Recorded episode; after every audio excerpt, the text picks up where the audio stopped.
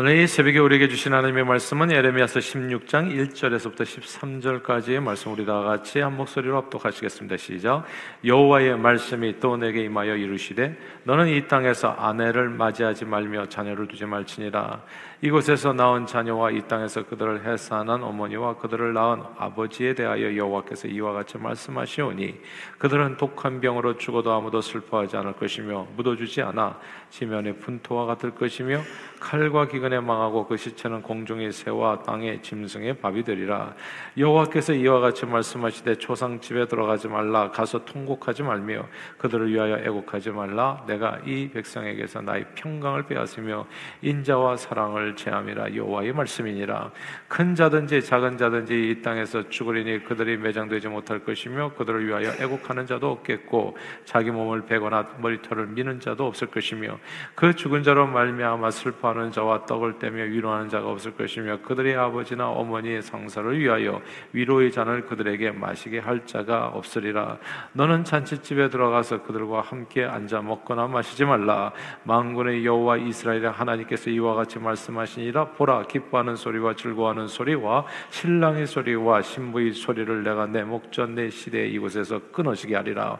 내가 이 모든 말로 백성에게 말할 때 그들이 내게 묻기를 여호와께서 우리에게 이 모든 큰 재앙을 선포하시면 어찌 됨이며 우리의 죄악은 무엇이며 우리가 우리 하나님 여호와께 범한 죄는 무엇이냐 하거든.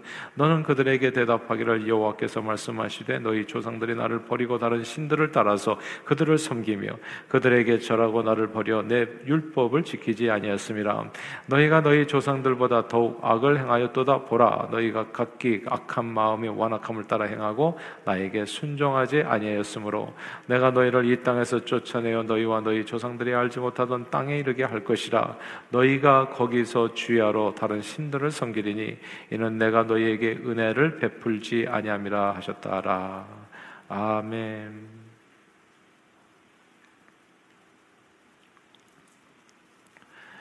예수님께서는 이렇게 말씀하셨습니다. 하나님께서 선인과 악인에게 햇빛과 담비를 주신다.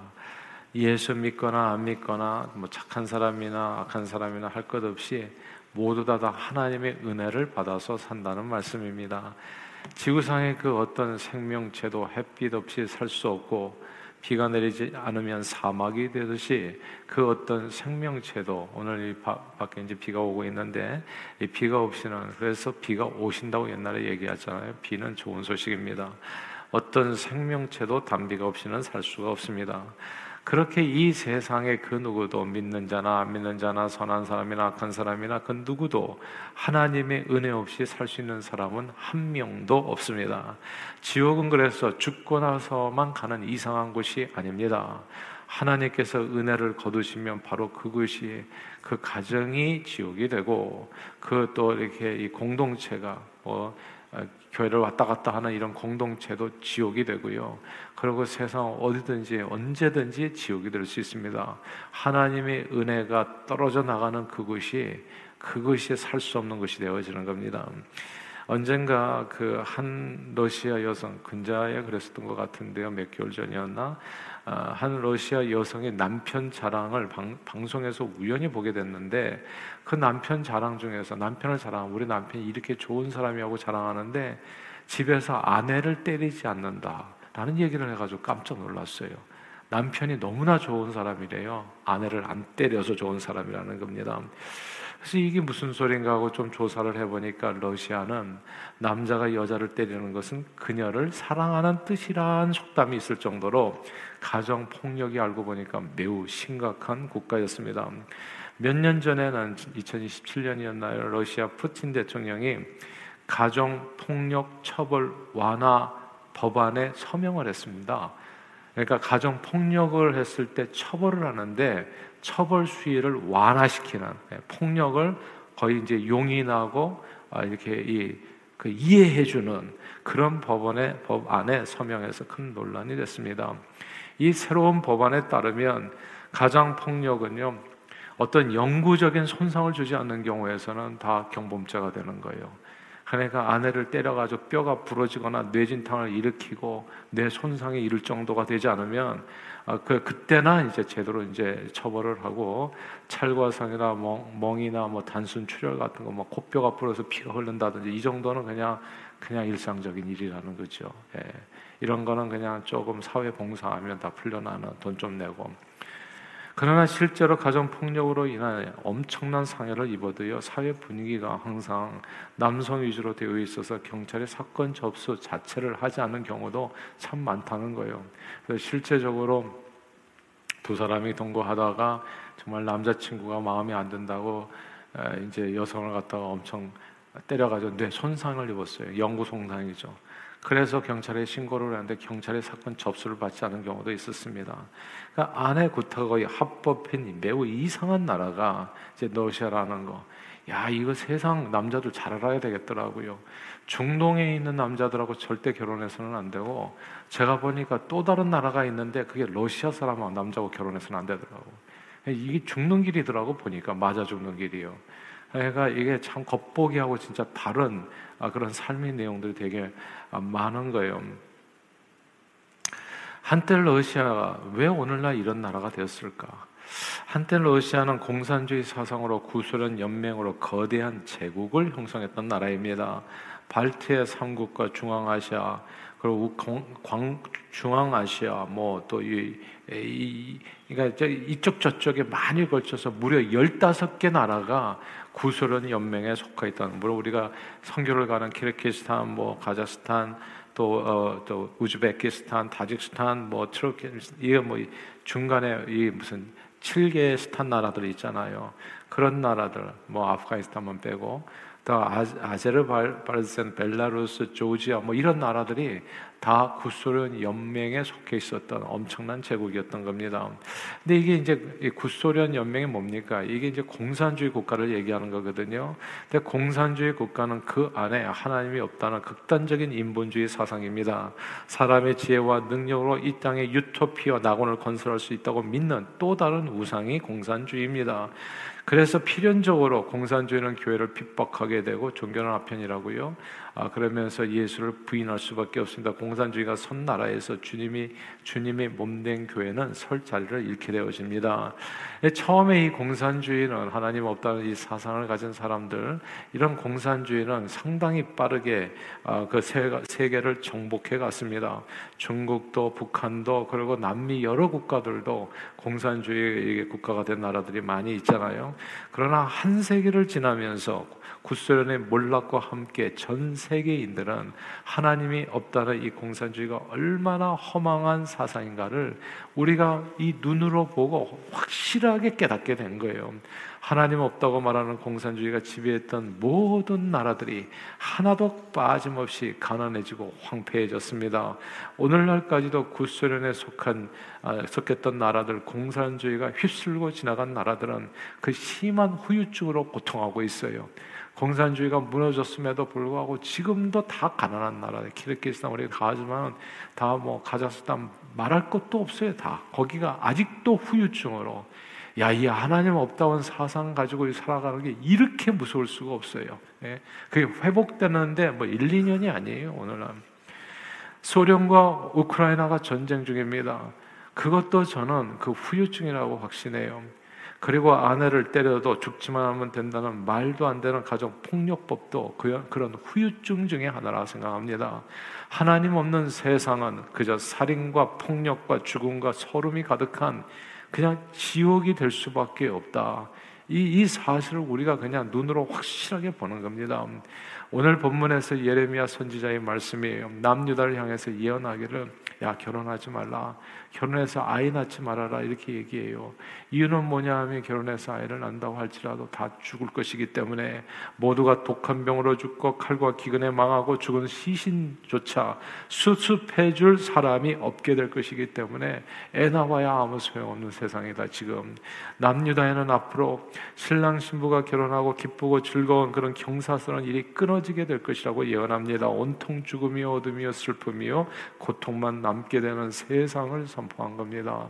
예레미야 선지자가 이렇게 끔찍한 재앙을 선포하니까 사람들이 물어봐요. 도대체 우리에게 왜 이런 일이 벌어집니까? 왜 하나님께서는 당신의 백성에 이런 끔찍한 재앙을 선포하십니까? 그 이유에 대해서 예레미야 선지자 오늘 보면 11절 이하에서 이렇게 답하지요. 우상 숭배와 말씀에 불순종한 까닭이라 생사 화복을 주관하는 창조주 하나님을 버리고 그 은혜의 그늘을 벗어나게 되면 어떻게 우상 앞에 절하고 각한 마음의 완악함을 따라 생각하고 말씀에 순종하지 않으면 그 결과로 임하는 것이 위에서 재앙이 임하는 것이다. 그러나 우리는 하나님께서요 이렇게 재앙을 보냈다기보다는 하나님의 은혜가 떠난 곳이 곧 재앙이 임하는 장소가 된다는 이 사실을 주목할 필요가 있습니다. 오늘 보면 13절 말씀이에요. 13절 한번 같이 한번 읽어볼까요? 16장 13절입니다. 시작. 내가 너희를 이 땅에서 쫓아내어 너희와 너희 조상들이 알지 못하던 땅에 이르게 할 것이라. 너희가 거기서 주야로 다른 신들을 섬기리니 이는 내가 너희에게 은혜를 베풀지 아니함이라 하셨다라. 아멘. 여기서 이 땅에서 쫓아내요. 너희가 모르는 땅에 이르게 하리라. 그러니까 이제 유리하는 백성이 된다는 거죠. 그곳에서 다른 신들을 섬기리니 다른 신들을 섬긴다는 것은 이제 희망은 없다는 거예요. 그렇게 너희는 죽을 것이다. 끝까지. 그리고 내가 너희에게 은혜를 베풀지 아니함이라 이 구절을 주목해야 됩니다.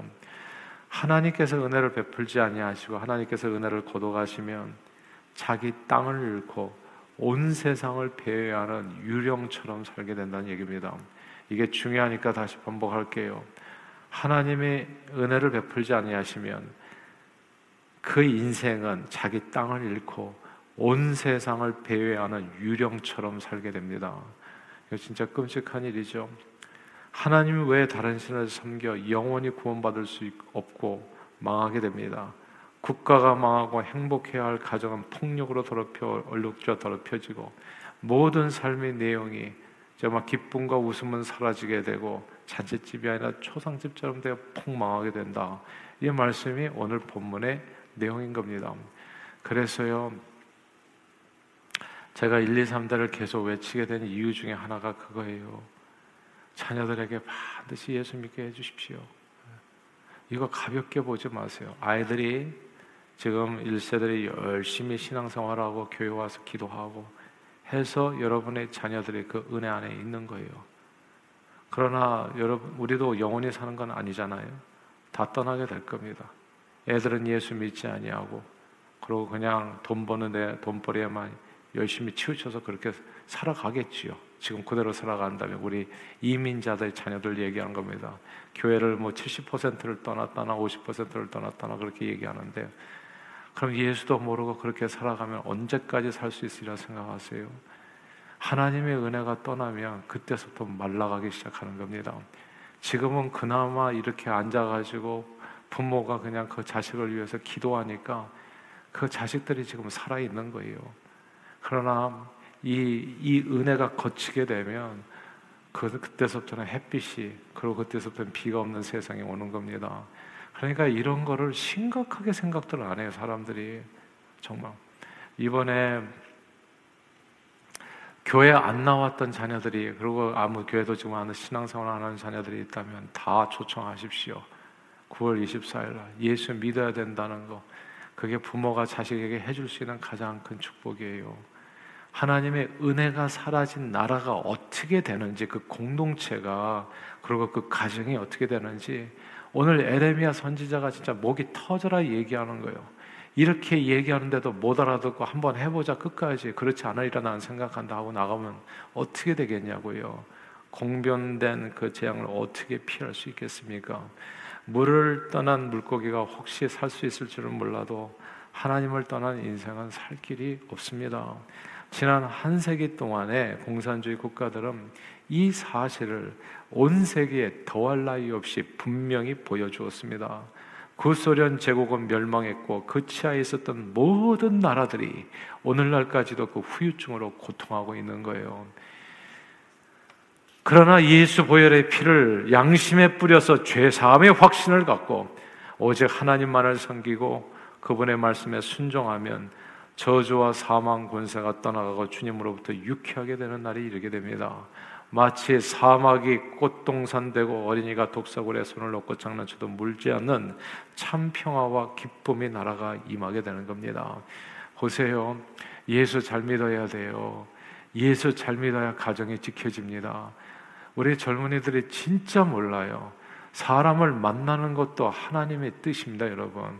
그리고 그 안에서 태어나는 아이들도 마찬가지예요.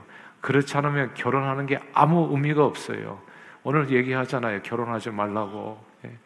하나님 없이 결혼하는 모든 가정이 불행해집니다. 그러니까 이런 내용을 진짜 몰라요. 우리 청년들이 젊은이들이 그리고 우리 자녀들이 항상 예수, 예수밖에 생명이 없어요. 그래야 거기가 낙원이 이루어져요.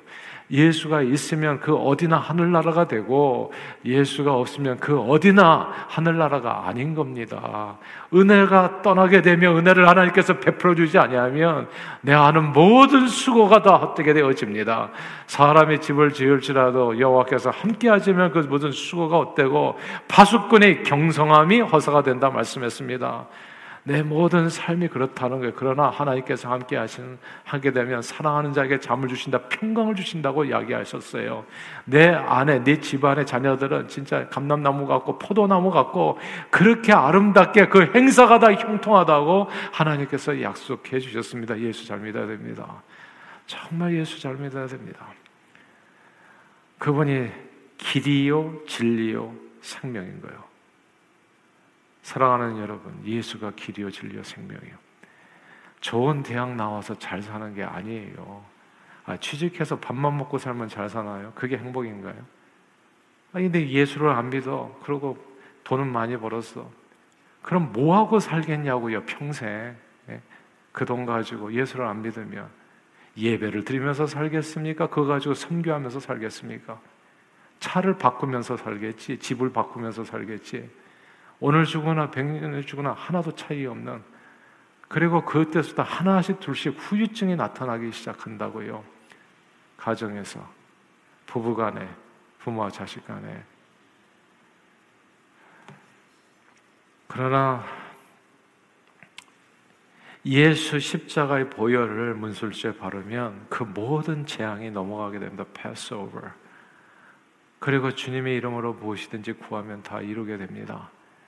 인생은 얼마나 크게 얼마나 많이가 아니에요. 하루를 살더라도 기쁨과 평강이 넘치는 하나님의 나라 백성으로 하나님의 부르신 그 부름의 상을 쫓아 이루어가는 것, 요단강을 오늘 죽어도 겁없이 건널 수 있는 것, 가나안 땅에 이르는 삶, 그것이 진정한 축복입니다, 여러분. 이런 내용을 꼭 기억하고 오늘 이 아침에도 오직 예수 이름을 불러 하나님밖에 주실 수 없는 놀라운 구원의 은총을 범사히 여러분의 삶에 늘 풍성히 누리게 되기를 주님 이름으로 축원합니다. 이게요 이스라엘 백성의 이게 얼마나 큰 복을 받은지를 몰라 자기네가 예. 예수 믿어서 정말 교회 오기만 해도 복 받아요 그 사람이 우리가 지금 영어도 하나도 못 사용하면서도 이 미국 땅에서 어떻게 지금까지 살아남았겠어요 집 짓고 진짜 그거 잘 생각해 보세요. 사람들은 착각에 잘 빠지잖아요. 이건 내 힘으로 살았다. 예, 내가 열심히 노력해서 땀 흘려서 일해서 꼭 그렇게만 되는 것은 아닙니다. 뭐 노력 안 합니까? 다른 못 사는 나라 사람들은 그게 아니에요. 이게 예수를 믿는 그 환경과 분위기 속에서 하나님 내 인생을 지켜주셔서 오늘 이 자리까지 이르게 된 겁니다. 근데 하나님의 지키심의 손길이 사라진다고 한번 생각해 보세요. 하늘에서 내리는 햇빛과 단비가 멈춘다고 한번 생각해 보세요. 그때부터 지옥은 죽은 다음에만 가는 세상이 아닙니다. 이 땅에서 이루어지게 돼요. 예수가 없는 세상에서는요, 부부가 함께 살기 엄청 어렵습니다. 그리고 부부가 서로가 마음이 안 맞으면 지옥이 따로 없다는 것을 곧 알게 돼요. 이게 그냥 남편이 맨날 아내를 두드려 패는데 그게 법으로도 제정되어지는 그런 세상에서 어떻게 살겠냐고요. 우크라이나가 전쟁이 있으면서 우크라이나 여성들이 여성들과 아이들은 다 나올 수 있게 되었다고 하더라고요. 우크라이나 남성들만 18세부터 60세까지는 국경에 봉쇄돼서 못 나가요.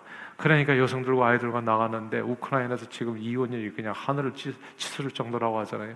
밖으로 나와서 다른 나라에서 살아보니까 남자가 다른 남자들인 거예요. 기독교 국가로 가서 교회가 세워진 교회가 가지고 교회를 통해 가지고 이렇게 생활하다 보니까 이 여성들이 깬 겁니다. 우크라이나도 소련하고 똑같거든요. 그러니까 남 여성들 패는 거, 때리는 거. 예. 근데 밖에 나와 보니까 여성 때리는 남자들이 없는 거예요. 천국이에요, 그러니까. 그러니까 전쟁터에서 남편들은 싸우고 있는데 이혼장이 계속 날라오는 거 해외에서. 난 당신하고 이제 더 이상 못 살겠다. 예. 가정이 파괴되는 거예요. 하나님 없는 세상은 아내를 잃어버립니다. 자식들도 잃어버려요. 그래서 그곳이 지옥이 되어집니다. 그러므로 예수 잘 믿으십시오. 늘 하나님의 생명의 말씀을 따라 예수 든든히 붙잡고 빛과 생명과 축복에 넘치는 하나님의 나라를 이 땅에 이루는 일에 주의 영광을 위해 삶을 들여 존귀하게 쓰임받는 저 여러분들이 다 되시기를 주 이름으로 축원합니다. 기도하겠습니다. 하나님 아버지 고맙고 감사합니다. 오늘 주신 하나님의 말씀을 우리 마음에 새겨서 하나님 하나님 없는 세상은 그것이 곧 지옥이 된다는 것. 지옥은 죽고 나서만 가는 세상이 아니라 하나님의 은혜가 끝인 바로 그것이 그것이 지옥 같은 삶이 되어진다는 것을 꼭 기억하게 해주시고 예수 생명 주님 꼭 붙들고 늘 예수 이름 불러 승리하고 복된 삶 누리는 저희 모두가 되도록 오늘도 우리 발걸음을 성령님 온전히 주장해 주옵소서. 예수 그리스도 이름으로 간절히 기도하옵나이다. 아멘.